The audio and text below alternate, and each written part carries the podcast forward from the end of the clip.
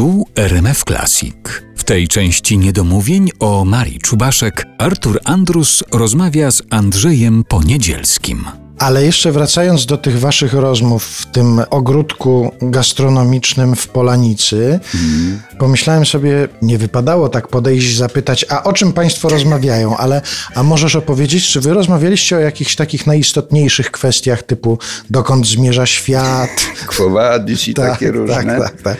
Czy to były jakieś inne no? Na tym polegał fenomen Marysi, że ona z prostego pytania, takiego nawet pytania, które moim zdaniem jest na, granicy już w tej chwili pytania kończącego ludzkość, czyli jak się czujesz albo co słychać, to ona potrafiła właśnie wyprowadzić człowieka w pole w jakiś taki piękny sposób, że się no, jakoś rozjaśniało w środku. I ona miała nadzwyczajną umiejętność jakiegoś takiego rozmnożenia tych wątków, że ja w ogóle się nie bałem o koniec tej rozmowy, a wręcz mi głupio było, jak się kończyło. Czasem to były pierdoły, takie jakieś opowiastki o, o czym bądź, a czasem rzeczywiście podskórnie był jakiś poważny taki problem, a to z naszą tu miejscową władzą, a to w ogóle jakieś tam egzystencjalne sprawy, ale Marysia umiała to ładnie przekazać. Ja,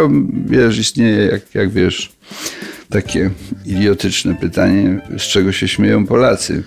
Oczywiście pytanie to jest, nawet nie można je nazwać retorycznym, bo, bo jest zwyczajnie kretyjskie, poczucie humoru wbrew temu, co się o tym myśli, nadaje się do rozwinięcia. To nie jest tak, że się ma i już. I myślę, że swoje poczucie humoru całe pokolenia Polaków zawdzięczają dwóm dwóm zjawiskom. Pierwsze to to, że przez mocno już poprzecieraną w tamtym czasie kurtynę żelazną dotarły do nas takie rzeczy jak latający cyrk Monty Pythona i udało nam się, że Marysia tu mieszkała.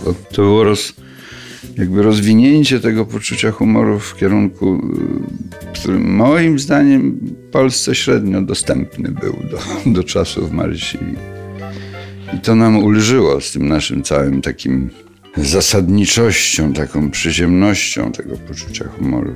Pytałem, o czym rozmawiali ze sobą Maria Czubaszek i Andrzej Poniedzielski. To może nie będę pytał, tylko zaprezentuję Państwu próbkę takiej rozmowy. To jest nagranie sprzed kilkunastu lat z łódzkiej piwnicy artystycznej Przechowalnia. Ja uważam, że wszyscy jesteśmy zającami. Bardzo, o właśnie. Po niektórych tego nie widać oczywiście, ale mnie się wydaje, że wszystkie zwierzątka pochodzą od, również i ludzie, od zajęcy właśnie. A przepraszam, a o świstaku też coś wiecie? Świstak Bo tak jak was pochodzi. słucham a propos tego zająca, to... Świstak to jest gwizdzący zając, nic więcej.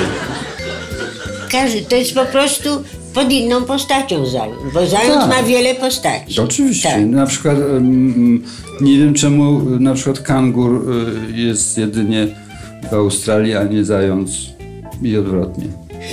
Gdzie? Nie. Moim zdaniem zając to jest kangur, który jest na tyle inteligentny, że jak zgubił torbę, zaczął udawać kota po prostu. Nie zając to jest kangur, tylko kangur to jest O, zając. kangur, no, tak, tak. No, no, Który znalazł torbę. no, oczywiście. I potem mu wyrwali torbę. No. Tak, w autobusie. Tak. I został zając. jak wyrwali mu Został to- zając bez torby. No. No tak, jak mu z- jak to zając bez torby, to co? No to koala jest. Nie, ale są niskopienne zające, przygruntowe Tak. i wysokopienne. Mówi się na przykład, że zając nie pływa. Pływa bardzo dobrze, bardzo dobrze. Ja uważam, Tylko że... nie mo- motylkiem. nie, nie. Rzadko. Rzadko